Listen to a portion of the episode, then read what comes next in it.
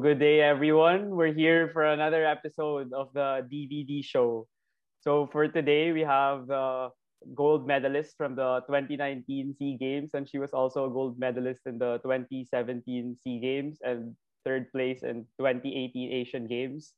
Uh, I'll now welcome Miss Agatha Wong. Thank you for joining me here on the DVD show. Hi guys. Hi Gay. Uh, hi Diego. Yeah. Um, thank you so much for having me uh, here today, and I'm really grateful for the opportunity that you asked me to do. Yeah, okay. Thank you so much again. And so to start things off, before we talk about your career in wushu, I wanted to ask how are you now, especially because it's uh, MECQ and we're all stuck at our at our houses. How have you been doing naman and coping up with the pandemic? It's been more than a year already. Um, right now kasi ano, I've just been trying to study for some exams na I'm planning to apply in some universities kasi I wanna study pa. So Oh, I don't know what further studies na I want. So that's what I'm trying to do. I'm just preparing for some exams and some requirements. Tapos, I still train. Pero Mhm. syempre, ano, it's not as intense as before, pre-pandemic. So I'm just trying to figure out yung balance between the two. Oh, okay. What what did you uh, finish in your undergraduate studies? Like what do you want to pursue for masters or doctorate? Um, so I graduated with a Bachelor of Arts major in Consular and Diplomatic Affairs sa Benilde. Hmm. Tapos, uh, I graduated in 2018. And then after that, uh, I took 2019 off to prepare to prepare for SEA Games. And Hmm. then 2020 happened, tapos nagka-pandemic. And then Mm. everyone kept telling me not to study yet kasi it's really hard daw with online class. Pero now Yeah. kasi I, I, I kind of knew na this 2021, yeah. um, it's not getting any better. So naisip Mm. I'll just, I'll, it's okay. I'll just start studying na siguro and then I'll just think of where it would lead me. So right now, I'm thinking of taking up law. Hmm, okay. Yun. So yun naman so far. Do you plan to take it here or like abroad? No, I can't go abroad kasi I I have sports pa here and I Ah, really okay. want to continue it. So um I'm taking I'm taking it here locally. Ah, okay, okay. So you you also mentioned your training, like it's not as intense as pre-pandemic. So how do you train? Yeah. Like your sports kind of it's also kind of hard to find a, to train like now in the middle of a pandemic. So how do you do it naman? How do you manage? Well, thankfully, I have my coach to keep me, um, to remind me that I have to keep training. Because it's really, like you said before, um, before we started recording, it's really hard to um wake up next to, Yeah. you know, sometimes kasi when I wake up, um, yung floor namin sa room, that's where I exercise. So, Uh-uh. minsan it's hard to, you know, fight the urge to just stay in bed. Mm-mm. Pero um so yung ginagawa ko is sometimes I exercise outside the house like dyan lang sa kalsada or sometimes Mm. I exercise in the garage. Yeah. So it it keeps me um it keeps me not getting like it it keeps me from not getting too lazy. So Mm-mm. yun yung ginagawa ko. Ah, okay. That's good diba? Because it's really tough for athletes now. Like, pero yung mga iba, like, kumari first two months nung, nung pandemic, medyo nahirapan. Pero after a while, they Yeah. started going back to their, like, normal life. So, yeah, it's really tough. Yeah, it is. Yeah. So, uh, here in this pandemic, did you get into some new hobbies or new quarantine activities that you continue doing, even if it's been one year already? Um, so ano, nung beginning ng pandemic, me and Jamie Lim, um, I'm, Ah, yeah. I don't know if your audience or you knows her, pero she's the go- the gold medalist for karate. So we collaborated before to start a fundraiser. Tapos, um, she told me after we finished that na she wanted to start another one, but this time for the elections. Hmm. Um, tapos ano, we're, since we're busy, she's busy with Olympic training, tapos I'm busy with my own share of Mm. responsibilities as a national athlete. Um, we decided to stop it first. And then I think we're gonna continue it maybe later this year until 2022. So stay tuned for that. Um, I'm not yet sure how it will work. Pero kasi ngayon, um, we're still doing um, our own share of responsibilities as an athlete. Hmm. Yun. Tapos, I recently started cooking. Mm. Um, being an athlete kasi pre-pandemic, I wasn't always at home. So yung ginagawa ko lang is training, eating, and just resting. So Mm. now I'm starting to spend more time with my family and starting to cook and starting to find just ano, new little things to find every day. Yeah. Uh, Jamie also I invited her for the to the join the podcast, but she's uh, she Oh. said after nga her training in Turkey because it's kind of hard with the training and the uh time difference. Eh. Pero she said Mm-mm. she's G also, so I'll invite her kasi yeah, it's a Yeah. good conversation also. Yeah, that would be really great. Yeah. So nung, for the future competitions of wushu, do you have anything that the people could look forward to or wala muna kasi nga pandemic so you just train individually? Um, actually, ano, um, kaka-meeting lang namin nung team ko, I think two weeks ago. Tapos, yung sabi ng head coach namin is, yung International Wushu Federation, they're planning to take the first online competition. I think Oh. it will be held in June, any anywhere between June or to August. Tapos, sabi niya sa amin, um, we have to keep training, we have to keep being consistent kasi only six athletes will get uh, picked from the team. Tapos Mm. kami in the team, we're like uh, 30 to 40. So, Wow. ano, um, I, I'm not sure how my other teammates feel if they really want to compete. Uh, Mm. syempre, we're not in the same conditions we were before SEA Games. Yeah. So, um, I'm we're gonna see who qualifies for the competition, and then after the online competition, we have SEA Games, which Yeah. we're still not sure if we're gonna push through with it. Ah, okay, okay. So yeah, those are Yeah. stuff to look forward to. Kasi syempre for now nga parang wala namang masyadong nangyayari since the SEA Games 2019 with Wushu. Yeah, It's really tough for you guys. eh. it is. Yeah. So with this, um, with your success so far, people know already of like the gold medals you've been achieving. But it's also good to look back on like your childhood and how you grew up with the sport and how you became successful with wushu ever since at a young age. So to start things off, I wanted to ask, uh, how was your childhood like? Like, did you like wushu initially, or did you have other activities you did b- before you went to wushu? Um, so I I engaged in a multitude of sports before when I was a kid. So ang dami kong ginawang sports. Like I did swimming, I did ballet, I did karate, Mm. and then I did wushu. Uh, I also did ice skating. Tapos Oh. out of all the- out of that five sports, when I turned 12 or 13, I chose wushu. Kasi yung mga ibang sports, hindi ko na siya magagawa. For example, ice skating. I have to Oh. be beside a mall kasi Yeah. that's where they train, right? Like Yeah. ice hockey, ice skating, speed skating, lahat dun sa mall yun. And then ballet, I wasn't that I wasn't that girly before. So Mm. I decided to stop that. And then karate, we had like some problems with the club, so we stopped that as well. And then what was left was swimming and then wushu. Yung nangyari sa swimming ko is my passion died. Um, I don't know why, pero I think it just happens talaga to the best of us. It just dies. And then um, I started focusing on wushu more. And then I fell in love with the sport as I um, became more consistent with training.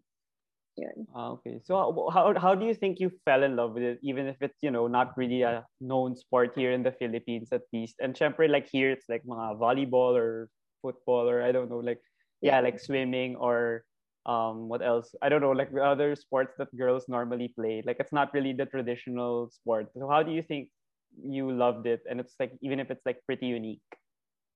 I think what um really caught my eye in wushu was was how hard it was for a girl. Oh, yeah. Um, before kasi uh, up until now, uh, most of my teammates are guys, and um, I don't really pay mind to that kasi what matters to me is how it makes me feel. How doing wushu makes me feel. It makes me feel very invigorated, and it makes me feel excited and scared every time I compete. Mm. Um, tapos sa wushu kasi, wala kaming mga levels. So when you reach a certain age, which is 18, you can um, compete na in like the top competition. So kahit na ano yung level mo, you can compete na. Pero kasi yung catch doon is um, you can't um, run out of um, forms or kumbaga like categories to to learn. So for example, right now, like ang daming lumalabas na bagong traditional forms like there's the drunken sword, drunken fist, there's the chain whip. Ang dami mong pwedeng matutunan even if you're a professional wushu athlete. So that's the one thing that I really like sa wushu. It made me fell in love kasi hindi ka mauubusan ng papag-aralan and I like Mm. learning every day. And I like um I guess I like giving myself a hard time na rin every day. So I think Yeah. that's what I think that's ano me and Wushu are like a are like a perfect combo combo like yeah. Yeah, for some of the viewers, maybe nga, they're not really familiar with the sport. And me personally, I just saw it before, like on TV. I don't really watch it. And then, syempre, before like I before before this interview, I prepared and then I checked like in YouTube, like your future your competitions before and what your how you do it. So, syempre, it's really tough nga. Eh. Parang sabi ko, wow, ang hirap pala nun. Parang feeling mo lang walang nangyayari. eh. Pero it's really tough. Yeah, it is. Um, honestly, up until now, even after nakailang years na ba ako? Like more than 10 years na ako sa wushu. Um, I still find it hard. Uh, Mm. I'm not gonna admit na it's easy kasi um, it's really hard for me, especially before a competition. Every competition naman kahit na ano siya, kahit na Asian Championships or like Asia and traditional, lalo na SEA Games and Asian Games, it's really hard for me kasi yung nerves, kasi mag-isa ka lang noon, wushu is usually an individual sport sa category ko, which is Taolu. So, Yeah. you have to be by yourself, tapos no one's gonna help you if you Hmm. have a mistake. So, um, you're really your own sole responsibility.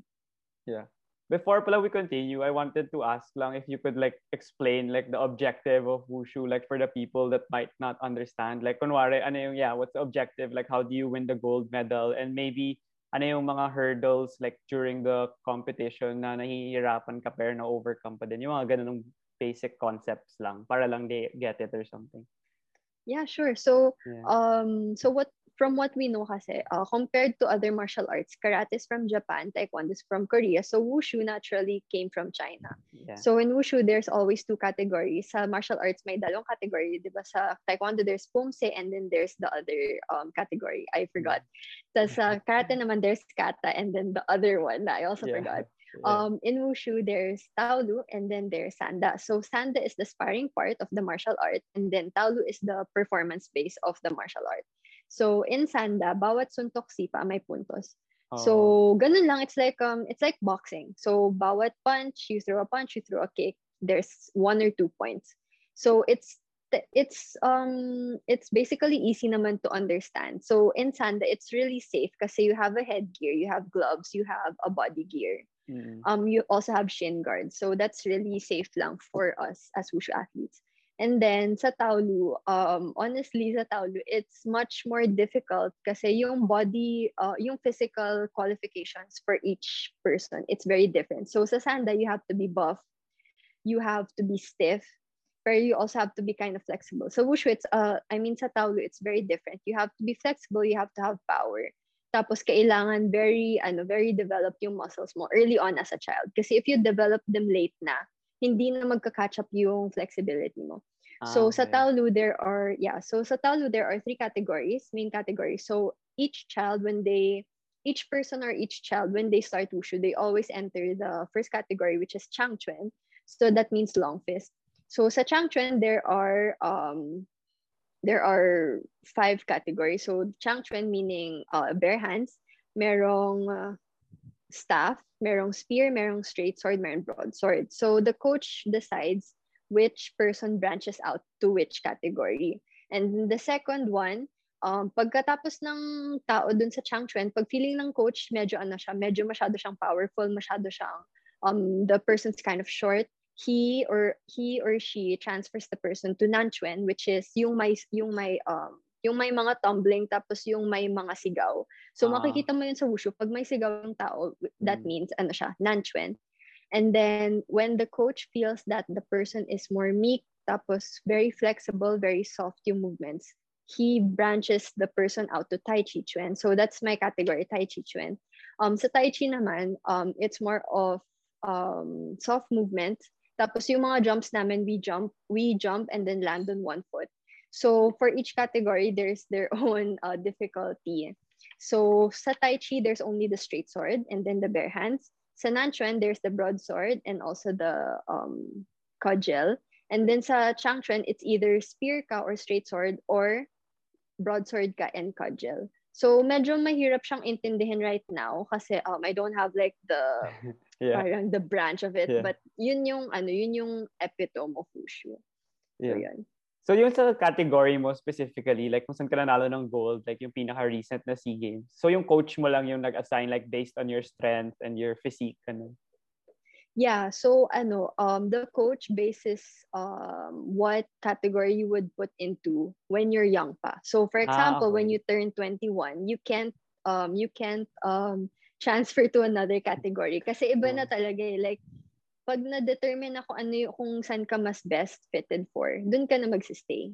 Mm. Um, you can still learn from Changchuan, for example, Nanchuan ka, you can still learn from Changchuan or Tai Chi, pero hindi ka makaka-compete doon kasi it's not your specialty. So the coach knows best.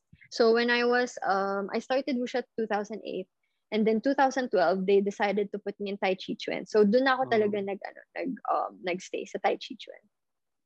So, kamusta naman yung journey mo? Like, syempre, merong madaming challenges and sacrifice na you you you uh you had in pursuing wushu at a young age. You said that like 12 or like even younger. So, ano Yeah. yung mga major challenges and sacrifices na pinagdaanan mo during that time that you know eventually it reaped rewards and it helped in your breakthrough in the sport? Um, I think yung mga challenges lang is really, uh, firstly, that my sport isn't that widely recognized in the Philippines. So every time people will ask me, oh, athlete ka pala, ano yung sport mo? So I tell them my sport and they always ask me, ano yon? Or sometimes they make fun of it. So I think that's one of the downsides of being engaged in a sport that's not really, yung hindi masyadong alam ng tao or as compared to volleyball or basketball. Yun yung first siguro na challenge for me. Kasi it's really hard to engage in a sport which people don't know of. Tapos when they see you compete, they always ask you, so what, so we don't understand what happens sa competition. How did you rank? Ganon. So yun yun. Um, and then the second challenge is in the Philippines, yung national team namin in Wushu, it's mostly composed of guys. So Ah, being a girl, Mhm. um, it's really hard for me to kind of like see the other guys do a program that's tailored for them. Tapos sometimes the coach gives me another program which I parang feeling ko I feel weak. Yun yung parang Oo. ano, yun yung parang napupunta sa um sa utak ko. Yeah. Um which shouldn't be the case kasi boys and girls they're very different talaga. They have different capabilities and they have different physicalities. Um so that's the second challenge. And then the third challenge is generally um balancing my education and also my sport. So Mm. yun yung pinaka ano, yun yung main takeaway dun when I was growing up. Um, not a lot of people knew it. Tapos it was mostly mo- male dominated and also yung challenge of um, balancing education, being with my family, time for myself, and also the sport. Yeah. You Yeah. mentioned nga na parang yung sport hindi ganoon kasikat and it's composed of mostly guys. And you mentioned Yeah. in an article before na parang you didn't want to be really known as an athlete ba yun nung mas bata ka.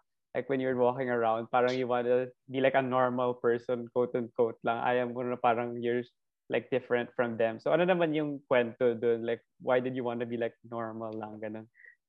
Um, actually, ano, parang ano yun eh, like it, when I said that, I meant na ano, um, actually, whenever I would go out, I, I really, I don't really tell people what I do. So I just, wala, I just let the conversation, whenever, I'm engaging with other people, I just let the conversation steer from me to the person. So, um, I think it, um, I think it generates from my being shy and my being meek kasi Oh. I grew up as a shy and meek person talaga. And then when I graduated college, um, buti na lang I took my course kasi yung course ko, it really pushes you to um, bring out yung parang your yung ano yung verbal capabilities mo. So before I couldn't uh, answer any interview questions, I wasn't comfortable.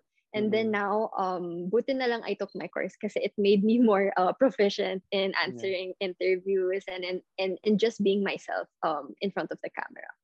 Ah, Yan. okay, okay. So how about naman yung other part, yung sa education? Kasi syempre, lalo na pag mas bata, like, hindi ka pa like, kunwari, like, below 18, medyo Mm-mm. hindi pa mature and like, you wanna just, yeah, do con- focus on your sport and continue your success there.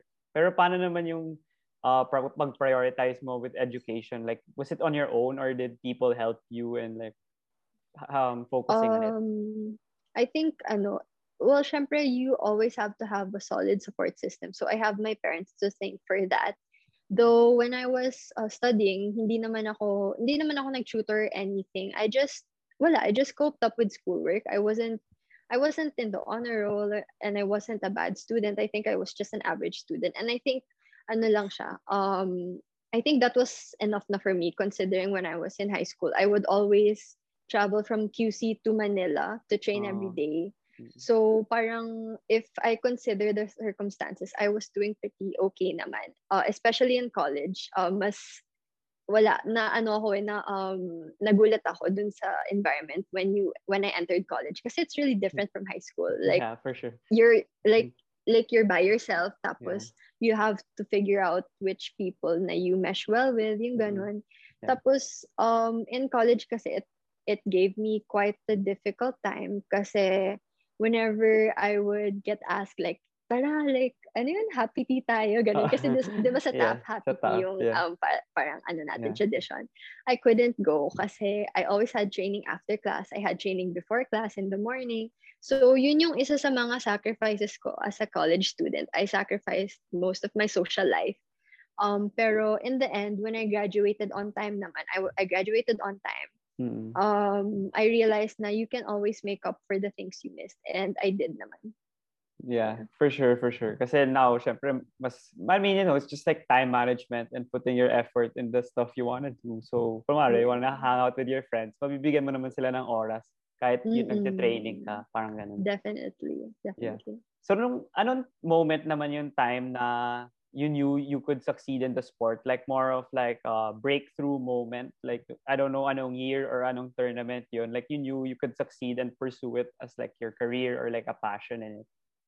Um, I didn't really have that kind of realization. I just knew na I liked it. Tapos, um I, I'm not sure if your audience or you knows this pero no when I was starting out the first three years of my career as an athlete I was always in the bottom like lagi Yeah. akong last place I read about nung- it.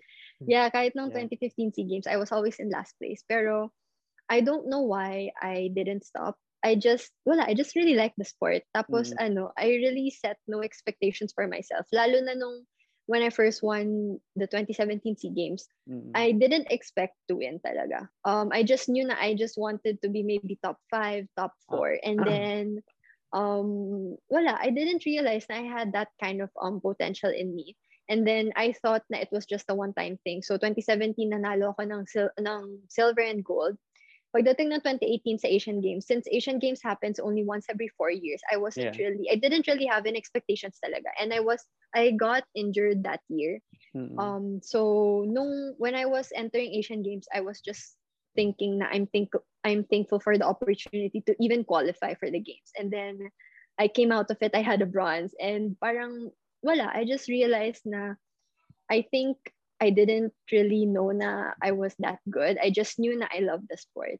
And then 2019 2019 came, I still didn't have any expectations. Even though everyone thought I, I, was gonna win, I really didn't think so.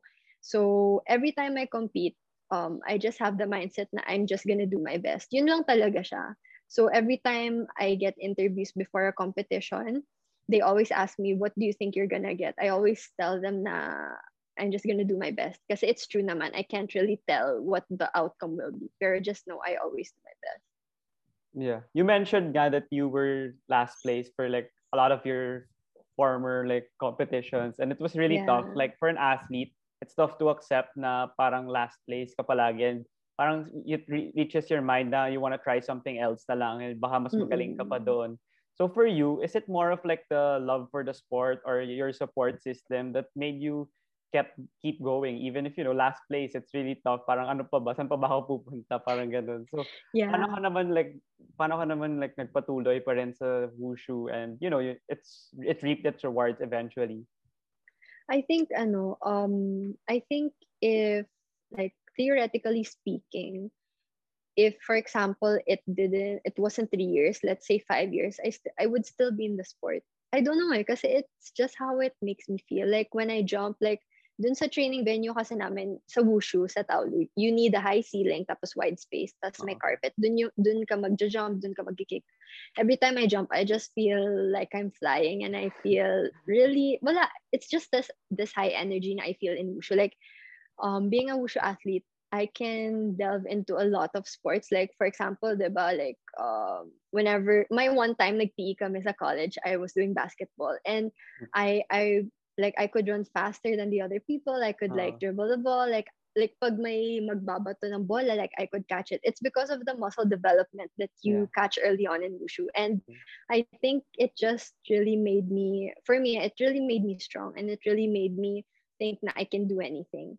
So, parang, hindi no, nung ano when the first three years of a wushu like of my being a wushu athlete hindi ko inisip na um kailangan manalo na ako next year. Hindi ko yun iniisip. Yung iniisip ko lang is I still want to do it. I don't know why even though I am always last place but I still want to do it. So I kept doing it.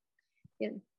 So moving on to the 2017 SEA Games nga that you mentioned, may binago ka ba sa like practice routine mo or like your habits? Or did you did your coach change something? Kaya nag-breakthrough ka and you won the gold? Or same routine tapos talagang nahasa ka lang and you were able to finally get your niche there in the sport? I think yung na-develop sa akin was um, yung sense of ano ko, yung yung sense of con- yung sense of consciousness ko. Before kasi um I would always be scared. Pero I was still scared nung 2017 SEA Games. Pero naisip ko, no one was really expecting me to win kasi it was my second SEA Games. The last, the first SEA Games I had was last place. So everyone was thinking na, okay, maybe she would be top five or top six. Tapos yung naisip ko is, um, I'm gonna give it a shot. Like, I'll just do my best. Like, whatever happens, happens. Um, basta I trained for this. I didn't really cheat sa training. I didn't re- I didn't take any shortcuts, kumbaga. So I knew na um, basta kung ano yung maib- kung ano yung maibibigay ko for the Philippines. That's what I'm gonna do. And then I think the first medal I got was the silver one. And then that took me by surprise kasi yung silver na yun in that category, it was against it was my first um parang senior category. And I got surprised kasi I was standing next to the always she was always the reigning champion. She's from Oh, okay. Indonesia. And then the third one was the Singa- was Singapore. So nagulat ako and everybody got surprised then kasi I didn't know na I would be top two. I didn't know na I had the capability to be, you know, that good. And um after that, I didn't think na I would get anything more because I had to I had two events to compete in. And then the second event, everyone was telling me na I was like sa akin na daw yun. And Uh-huh. my teammates kept telling me, tas hindi pumapasok sa utak ko kasi I was so scared. Like, what if they tell me na sa'yo na yun, tapos I mess up, yeah. and then I don't get it. So yung, so you, like what was on my mind was, basta just get it over with, just finish it, just see what happens. And I won. And it was just a really, um, it was a really enjoyable moment for me because I didn't realize, you know, my, I didn't realize um, what I can be in this sport. And yun. Yeah. So, nung 2018 SEA Games naman, syempre mas mahirap na yung competition kasi mas madami ka ng kalaban. Mas, yung buong Yeah. Asia na yung kalaban mo. So, syempre masaya ka nung 2017 pero in a span of a year, may new tournament ka na sasalihan. So, ano naman yung mga uh, aspects of yung wushu mo na you improved on that yun talagang you worked on for the 2018 Asian Games? Kasi syempre, it doesn't stop there for the, from the 2017 SEA Games one. Um, actually, I worked on my nerves kasi nung 2018, I got injured with my back. Tapos parang the doc, it, I think it was, I got injured May. Um, and then I was already training for the Asian Games. Like, I was already on, like, I was already in my top physical um, potential. Ah. Like, yeah, top physical condition. Nung ano pa lang, nung February pa lang, like, okay na ako. And then I got injured and then I got so scared kasi it was my back. It Mm. wasn't even a part of my leg, it was my back. Where Yeah. everything where everything is stabilized, it was my back. And then um sabi ng doctor, you have to rest two weeks. Eh in wushu kasi, when you rest even for one day, like ano, parang feeling mo you'll feel weak na. Like ganun ka Ah, ano eh, ganun ka grabe sa wushu. Like if you take two or three days off, parang 100% of your potential physically mas-slash siya into 50%. So isipin mo pag two weeks, parang I came back to zero. Yeah, back to square Tapos, one.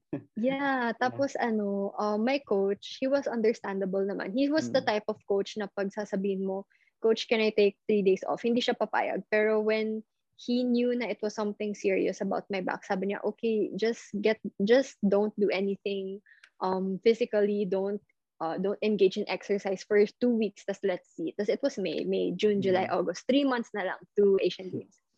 Tapos, hindi ako mapakali. I was just bedridden. Tapos, Mm. I was just resting. Wala akong ginagawa. Like, all I could think of was um, the other countries, they were preparing for it. They were training for it. They- They're probably um, nagpapakahirap, nagpapakahirap na sila siguro by this moment. And then, I was just at home and I was resting. So, um, pagbalik ko sa training, I gusto ko humataw na kagad. Pero everyone kept telling me, Agatha, just chill. Like, Yeah. just relax muna kasi kakagaling mo lang sa injury. We don't want you Yeah. to get injured again. So yun, I, tre- I treaded up until Asian Games very, very slowly. Sobrang painfully slow for me. Pagdating ng Asian Games, I was so scared kasi everyone was so good. Tapos, I was injured pa. Tapos naisip ko, y- um, yung mentality ko nun was that don't let them know na you're injured. Kasi I think it would serve us like even more reason for them to do their best. So hindi ko, never kong, hindi ko sinabi kahit kanino na I was injured. Oo. And then, after my first event, yung event ko kasi na yun, it's combined. So, when they combine two events, isa lang yung medal. So, okay. nung first ko, I, I think I was fifth yung first Mm. event. Tapos parang tatlo ata yung yung athletes na same kami ng, ng score. So, I was the first one up. Tapos, so that means I was the fifth. So, there were two other athletes that were the same score as me. So, in order for me to be in the top three, I needed to get, I needed to get like maybe the same, either ano, a higher score or the same score that I got. Tapos parang, iniisip ko lang parang, hindi, okay na ako sa top 5 kasi it was good na. Like, Yeah. okay na ako. Asian Games And- na. Parang Yeah. Asian Games eh. Like, I was Yeah. so thankful. Mm. Tapos, my second ev- uh, event came. And then I remember the night before I was gonna compete. Like, I was sleeping. Hindi ako makatulog. And then I had the nightmare pa na Mm. something bad happened. So, I couldn't sleep. And then I woke up really early. Tapos, ano, I was I was more calm na by this time kasi in my first event I did good. So in my second event okay lang kahit na I did okay. And then yun nag-flash yung score ko. It was the same score I had. So inintay na lang nung coach ko and my teammates if yung two others that had the same score as me either ranked higher or lower.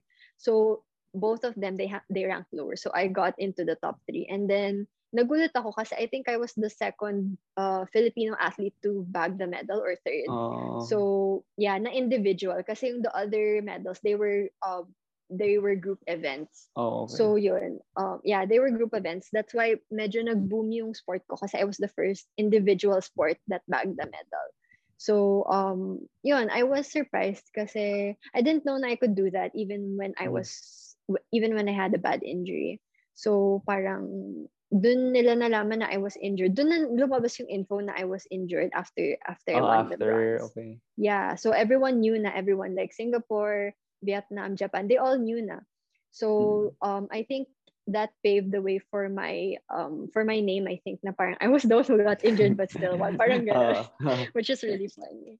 Yun. Yeah, that's a great story kasi syempre kunwari like yung mga ibang athletes like they barely got injured nga or felt like discomfort like you tapos hirap na hirap sila tapos ikaw syempre nahirapan pa ng mas malala and then you still bag the Yeah. bronze. So syempre for them parang that's impressive. How how did you do that? Like I want to be like I don't know. Yeah, Honestly. Parang ganun, 'di ba?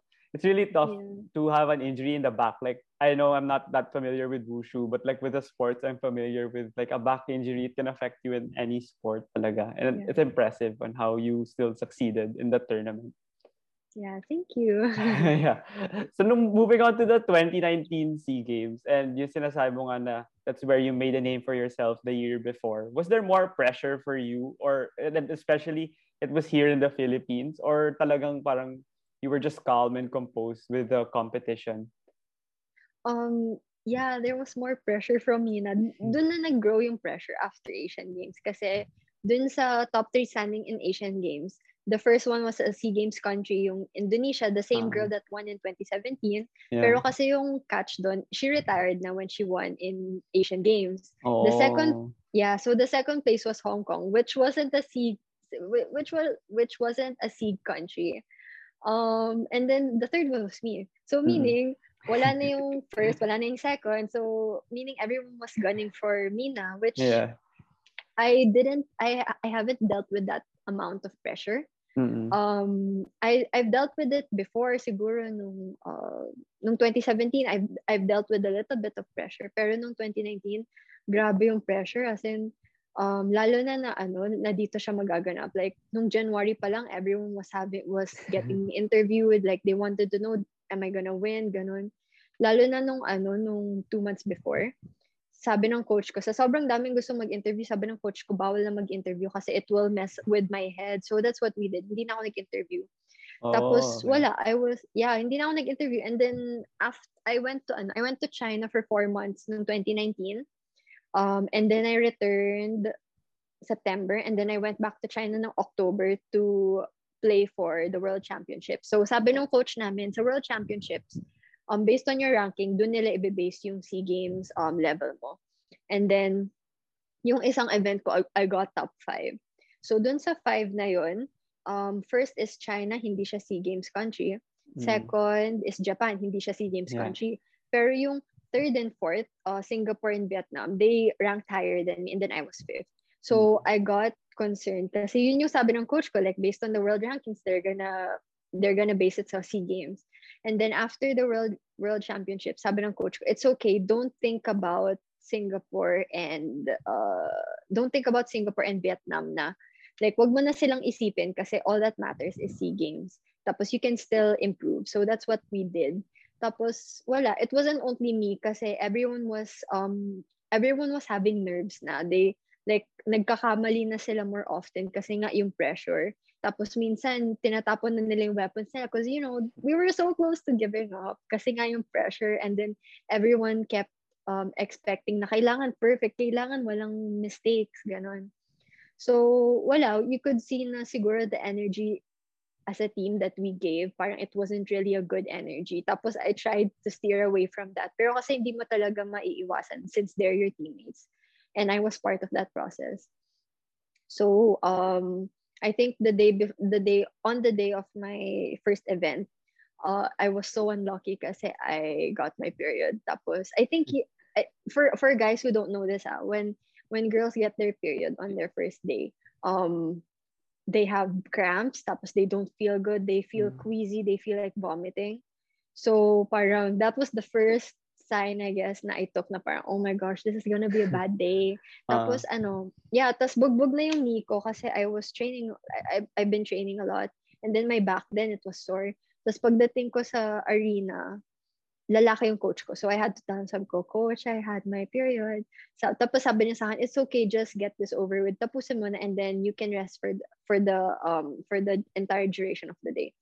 So inisip ko na lang ano uh, I couldn't take medication to help with the menstrual cramps kasi may drug test. So Bawal. Ah. tiniis ko siya. Yeah, tiniis ko siya. And then, um, inisip ko na lang na parang, it's okay, I can rest after this. It's okay, it's okay. So, parang, I know, we were all scared. I was scared kasi I was the first event. And then, I think I was the the first one up. No. Yeah, the first one up ata or the fifth one. Either that. Tapos, um, it was my first time to go in the arena and then hear like the crowd. They were really noisy and they were noisy for me. Yeah. Tapos um I got I got really nervous, honestly. Um Mm.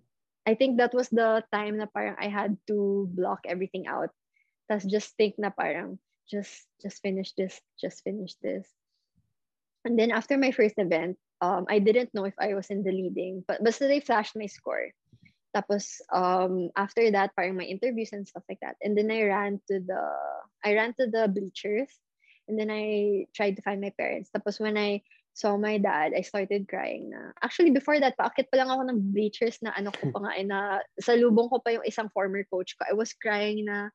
Tapos parang he said, congrats, congrats. Tapos I didn't know if I won. And then I Ah. hugged my dad, I hugged my mom. I was crying. And then my family members, my family relatives were also crying kasi um, I was so relieved kasi it's finally done. I didn't know if I won, I didn't know if I lost. Basta it was done and I was I parang this whole pressure was lifted off my shoulders.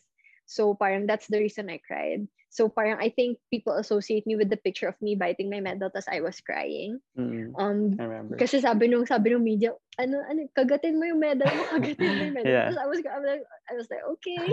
yun. So yun, it was a really memorable thing kasi yung chairman ng PSC yung nag um yung nagbigay ng medal si Oh, William Butcher Ramirez and then I was um umiiyak ako noon tapos sabi niya sa akin forgotten country. Tapos lalo lang ako umiyak kasi it's true, it's really forgotten country. Mm. So yun. So yung sinasabi mo rin daw nung interview after the SEA Mm. Games na you weren't really satisfied with your performance, like you felt you could have done better. So anong aspect ba of your like of your performance that you felt you could have done better pa kasi parang you weren't that satisfied yet. And yun nga, you weren't sure if you were gonna win. I think I'm the type of person kasi na ano um honestly I'm the type of person who would be who would be okay with being th- second, third, fourth, and fifth. Kasi pag first ka na, you don't really have anyone to beat na. So parang Mm. naisip ko like, how can I be better? So inisip ko yung form ko. There, I think there were some corrections lang na I needed to polish, mga ganon. So that's why I said na I think I could have been better kasi I could have improved more on the details, which hindi naman siya masyadong noticeable sa routine. Pero syempre, um, as an athlete, I always want to embrace the opportunity to correct my mistakes. So that's what I did. Uh, after the SEA Games, I tried to review everyone's forms and also mine. Yun. So nung yung sinasabi mo din nung SEA Games na what do you call this na um you won nga and uh there were like many people na saying na there were like controversies with your win in the SEA Games. So for you naman how did you like block off the noise and not listen to those people because syempre parang they're just wanting to say something with your gold medal pero syempre for you you were saying nga that it's for the Philippines and all these things. So how did you block it off and not affect you mentally? Um, before the SEA Games, wala namang naging issue. Like, everyone was just rooting for every Filipino athlete. Basta Filipino ka, we're rooting for you. Ganun lang Mm. sila. And then after the SEA Games, doon na lumitaw yung mga problems na parang, uh, like, why do I have a Chinese surname? Tapos parang, uh, Chinese yung sport, that's why she won, because she's Chinese. Um, tapos, it was, ano, I think I expected it na kasi I've Oo. had past athlete friends who also experienced the same thing. They had a different surname. Tapos they were also bashed for it kasi, you know, they won or something. So parang, so parang I think I tweeted that. Um, tapos I Yeah. didn't really expect it to boom. Yeah. And then parang, um, parang sabi ko na ano, sabi ko na I won because, sorry, I won Okay lang. because I was a, sorry, may tawag na tawag. Um, Okay I lang. won because I was a Filipino and not because I'm Chinese. Kasi your, your, um, your surname doesn't have anything to do with um what you what you're capable of doing kasi actually yung yung middle name ko it's Fernandez Oh, okay. so, naisip ko, if my name was Agatha Fernandez, would people not judge me? Would Yeah. people not criticize me, diba? So, Yeah. parang, actually, it's really, it's really funny kasi in Wushu, I w- I'm the only one with the Chinese surname. Lahat ng mga teammates ko, they're, ano, they're Parantak, Inso, um, Saklag, puro sila Filipino. Yeah. Ako lang yung may Chinese. Pero I have Filipino blood. I'm like, Hmm. uh, three-fourths Filipino or one, one, one half Filipino. Yeah, Tapos marunong ako magtagalog. So, Yeah. parang, I saw no in I, I saw no issues with that because I never grew up in China. I never grew up in the States. I grew up here. So um that's what I took to Twitter. Sabi ko, I won because I'm a Filipino and I will always fight for my country. I didn't win because of my surname and because Mm. of my sport being Chinese. Yun. And everyone was really supportive. Parang Yeah, I I, re- I was remember. really engulfed with um yeah, they were really supportive and I was really touched. So Mm. yun. Yeah, that was when the time rin na talagang sumikat ka and people were like, magaling siya, we should give her the like recognition of being a Filipino. Kasi syempre yung mga ang daming bashers na, I don't know why, pero they were saying Yeah. random stuff. Yeah. so nung sinasabi mo rin na uh, you sometimes you're okay with not being first kasi syempre parang ikaw na yung nasa top. Pero how do you remain motivated even if yun nga, back-to-back SEA Games, you're already gold. Tapos there might be SEA Games again this year and then maybe Asian Games next year. So kamusta naman yung uh, like yeah, yung mental state mo and how you remain motivated in continuing to always, you know, be on top even if you're already there at a- such a young age? I think ano people just have to remember na every time sa sports eh, regardless of if it's wushu or golf or basketball, every time we end a competitive year, so every time we end 2019, 2018, yung efforts namin it will go back to zero. So walang guarantee na mananalo ka ulit next year or the year after that. Um, all you have to know is that you have to keep at your potential. For example, nanalo ka ng SEA Games this nung 2019. You have to keep training to have that uh, to have that uh, physical capability kasi hindi mo alam pagdating ng 2021 SEA Games umasenso na yung yung ano mo yung competitor mo tapos nandun ka pa rin sa level na yun. So I think that's what also gets me going is that um I never know if um if someone's better than me. I just know that I have to keep going at it you know, um, parang I'm always I always have that energy for the uncertainty. So I think that's what made me fall in love with sports in general is because I know you never know if someone's gonna be better than you. You never know if you're gonna do do so bad. Pero I think that's the beauty of it, yung uncertainty ng sports. Yeah, and in playing wushu, I remember in one of your interviews you mentioned the importance of self-discipline and hard work. So how could you explain kung gaano ka important talaga yung dalawang yun in connection to what you said then in in continuing to improve and not you know resting on your laurels you know? I think ano um I've been doing my sport I've been doing sports since I was 3 years old. So I never really weaned off of sports completely. And I'm 22 years old now. So most of my life I've been doing sports. Um I think yung main takeaway na nakukuha ko as an athlete who trains every day is mawawala talaga yung ano yung yung source of motivation mo and your inspiration. Mawawala talaga siya kasi minsan you train for a competition that's months or even years away. For example Olympics diba mm-hmm. like they train for it 4 or 8 years before. Um how are you gonna muster up the your your source of inspiration or mo- or motivation for that? If ilang days pa bago mm-hmm. ka magko-compete in that competition diba So talagang as an athlete, I think every athlete knows na you have to have discipline. Kahit nga hindi athlete eh, kahit like in your career, your education, yeah. if you want to be the best, you mm. cannot rely on these kinds of factors that's very mm. fleeting. You have to you have every time you wake up, feeling mo ayaw mo mag-aral pero gusto mo you have you want to be like you want to be in the honor roll, you have to do it kasi you know na it's good for you. So I think um just training your body to have the discipline, training your mind to just, you know, kahit na ayaw mo, you have to do it. Eh it's really a matter of um, values and it's really a matter of responsibility. It's really a matter of commitment talaga. Mm-hmm. So I think for every person, one trait na they should acquire is really the discipline. Di bali na yung motivation if you don't have it. You always have yeah. to have passion and discipline kasi motivation mawawala talaga siya over time. And mm-hmm. when you have passion and when you have discipline, when you pair um, those two together, it will make a really great combination for yes. anything. Yeah, you mentioned also the yung mga injuries that you endured like at every point of your life because of wushu, yeah. like with your back mm-hmm. and your knee and all these injuries that that happened. And yeah, you mentioned the passion that you need to have in this uh, sport or your career that you want to have in the discipline. So can you explain then the physical pain that you endure in the sport like over the course of many years? Because baka some people think hindi naman hindi naman masyadong like physical sport lang. Like it's not you don't bump people like basketball or soccer or you don't like play boxing or something. So how how do you, how can you explain it for the people that might not be aware? I think yung best explanation yung best explanation for it is since wushu isn't really a very uh, well-known sport I think people should um, try it. Um kasi I've I've thought other people who um don't know the sport. They don't have any knowledge about the sport. Thus the moment they try it they fell in love with it they fall in love with it thus they they realize na oh my god it's so hard pala.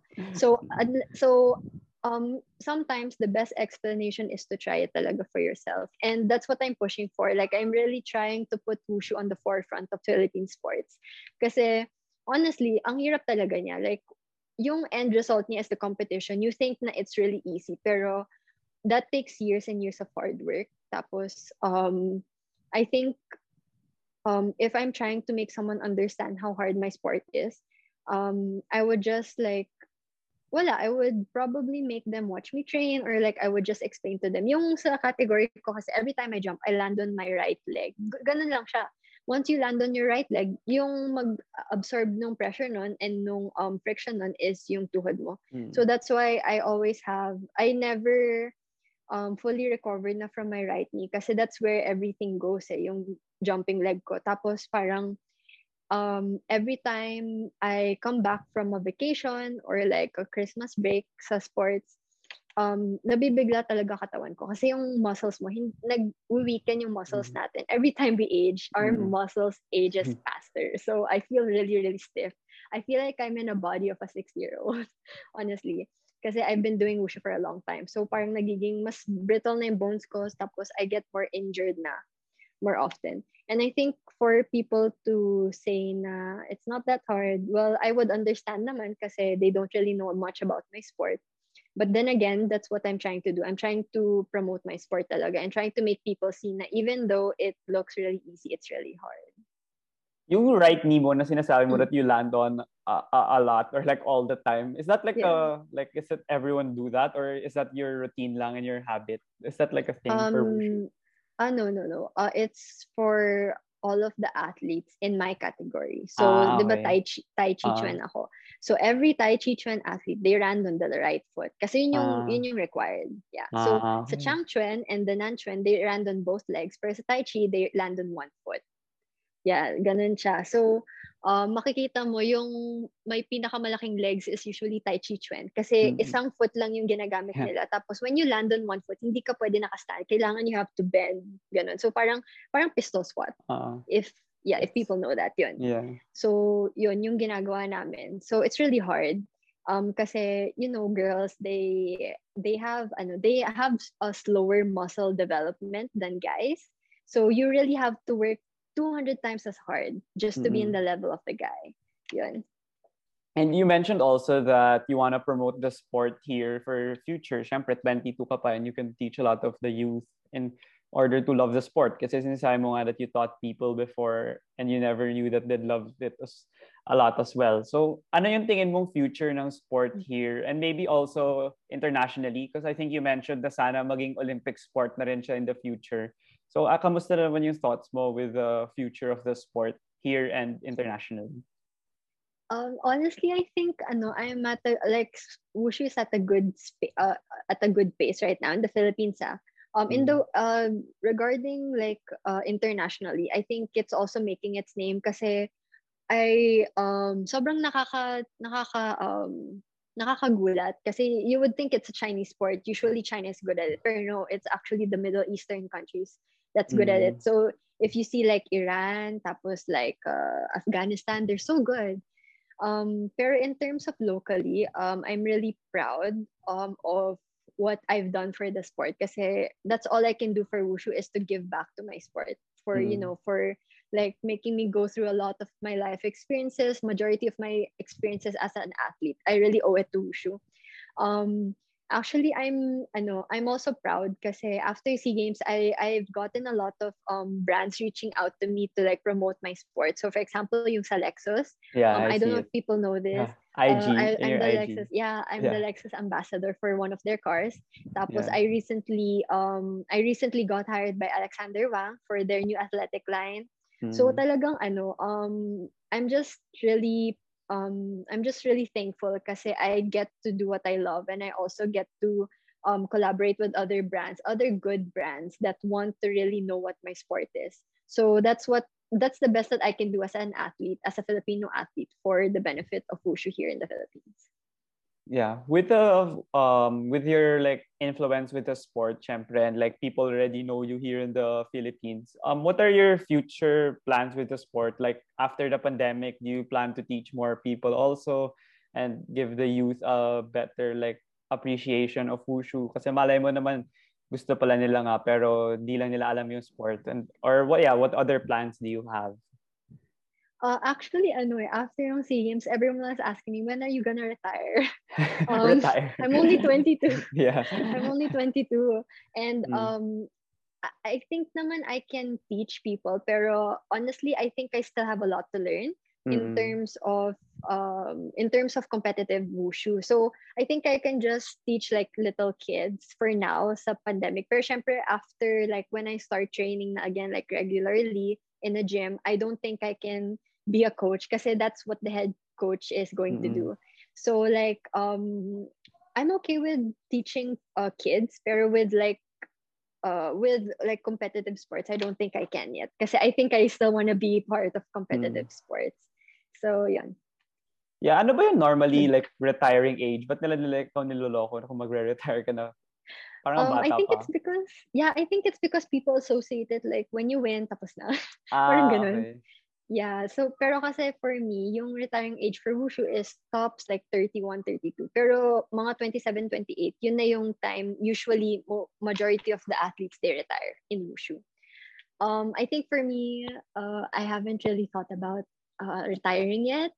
Yeah. Um, I'm yeah, because I'm only turning 23 this year. So parang medyo Bata mara- pa. medyo yeah, yeah, Yeah. Meron pa akong mga ibang years. yeah. So I don't really think about retiring yet. So, how, so kunwari nga lang like ma- mag-retire na like kunwari like late 20s or early 30s. What are your like future plans or like your future dreams that you still plan to pursue? Kasi nga yan, medyo madami pang years that you still have even if you retire na. I think I think I want to be a coach for the national team, so wushu. Mm. Um, I think that's one of uh what I one of the things that I'm kind of envisioning right now. And also, ano eh, since um since pandemic ngayon, I've thought about yun nga, branching out to furthering my education. Kasi education is really important. Like when you're doing sports, hindi ka pwede talaga mag-rely on sports alone. you have to rely on also education. It's really important. Um, so parang I since my course is a pre-law course, I decided to take up law. Um, I'm not sure if you know I'm gonna push through with it. Uh, we'll see. Uh, I'm not yeah. yet sure. Yeah. Yun. So so far yun pa lang naman yung nakikita ko. And yeah. Yeah. So for the uh, last portion of the interview, I usually ask like uh, mga these questions also to my other guests. Like it's like a set of questions that I normally ask. So ito kasi hindi, itong next one, it's more of focused on, I'm asking it to you lang. I really haven't asked it to the others. Kasi like Okay. in the past few years, uh, yung women in sports mas nagiging successful. Like abroad and even here in the here in the Philippines. Like you, Jamie Lim also won gold, and you and Sila Paulo, Pauline Lopez. So, Yeah. what do you think about like the gender uh, equality here here in the Philippines and also abroad about sports? Like, for example, also sa WNBA, like now they're so vocal na about the in- inequality of the NBA and the WNBA and you know. So, how do you think is like the progress of uh, women fight, ano, fighting for equality in sports? Um, I think internationally we're ano uh, as a whole as like the whole world we're so slow at the at the development between the two the two um the two genders. Um that is to say between the male and the females ha. Like um it's sobrang slow natin kasi like it's been it's been like more than a decade. Tapos ano like ngayon lang natin na realize yung parang Mm-mm. women should be paid like equal to men kasi you know they, we can do the same things. Yeah. um with sports kasi it's really hard especially kasi Philippines it's a more of a it's a male dominated society it's a patriarchal society. Thus we have certain cultures that really associate men more uh, than women.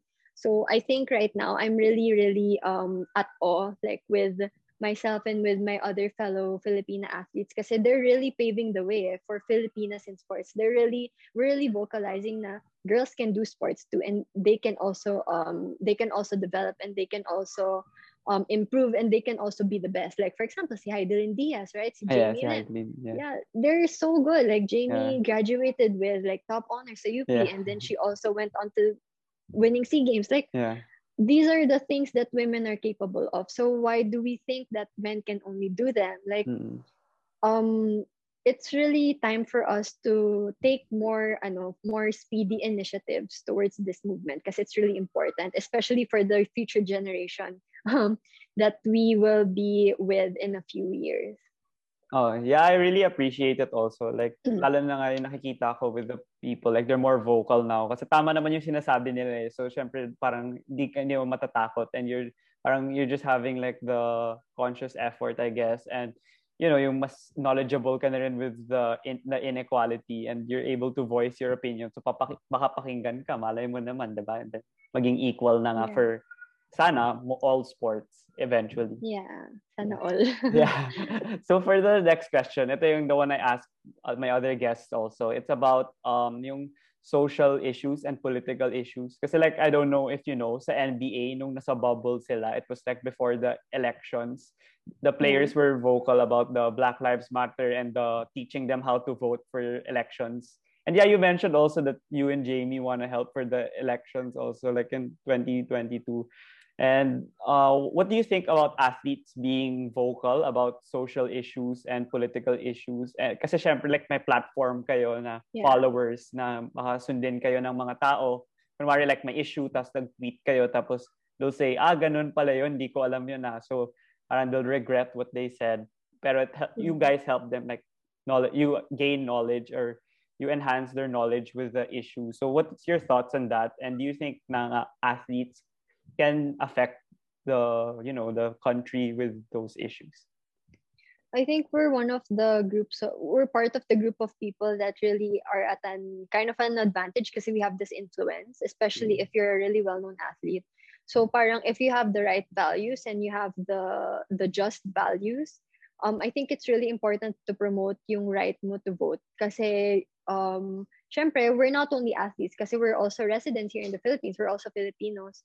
So parang just exercising your right to vote is really vital kasi that means you're um you're you're doing your part for the society and also for the whole of the Philippines. Hindi lang ikaw yung magbe-benefit, like it's also your your fellow Filipinos. So I think it's a really good um it's a really good movement actually. And also, syempre, um be responsible about your choices and also know who you are voting for. Yun lang. Yeah, I like also athletes uh, speaking out like yun, you, they, you tell them, you tell the people like what you know ganyan. Kasi sabi Yeah. ng ibang athletes na nahihirapan sila sa tingin nila yung ibang athletes na nahihirapan because Filipinos are naturally like mahiyain or they don't want to like share what they know but it's maybe the culture and the upbringing. Pero kasi kunwari Yeah. sa US, yung example na binigay ko, mas vocal sila doon and they say they're very frank with what they they think about and what they know. Kaya siguro nakaka-affect din. Yes, actually, there are more Filipinos na, not only athletes, who are really stepping up their game. They're really becoming more vocal, and I'm really happy to see that.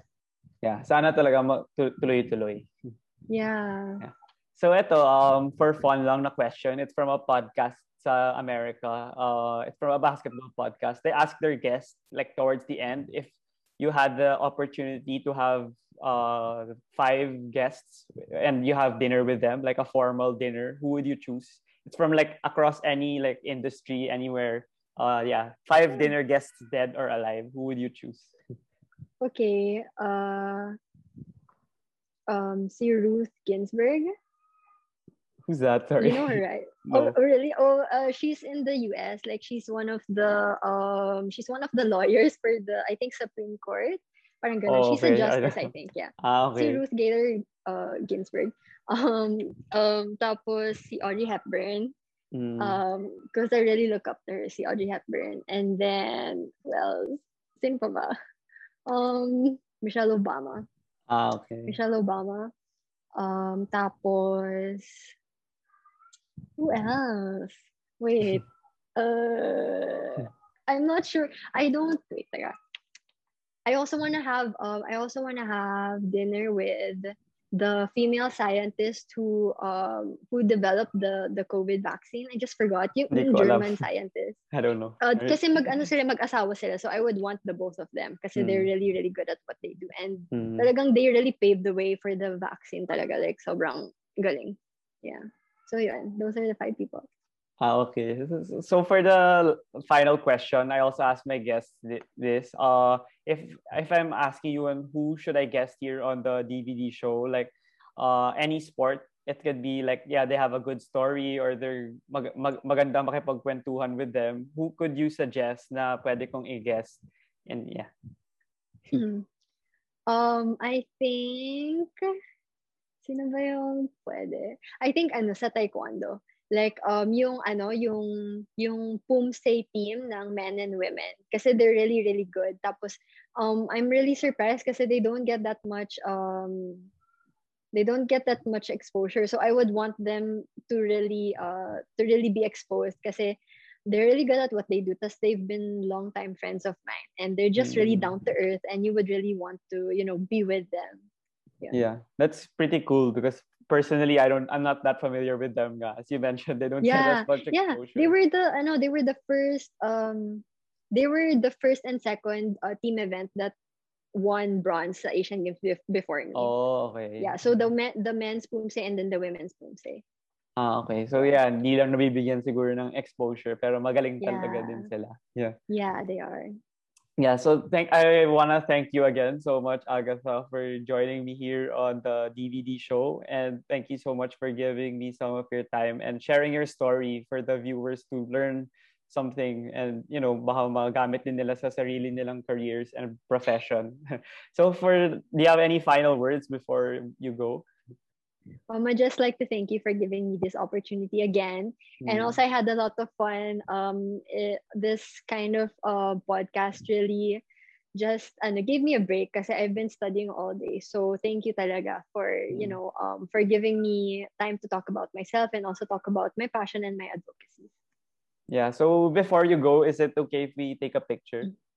Sure. Ah, okay. Um, one, two, three. Okay, again, thank you so much again, Agatha, Okay. for joining me. And yeah, stay safe. You're welcome. Thank you. Okay, bye. Bye.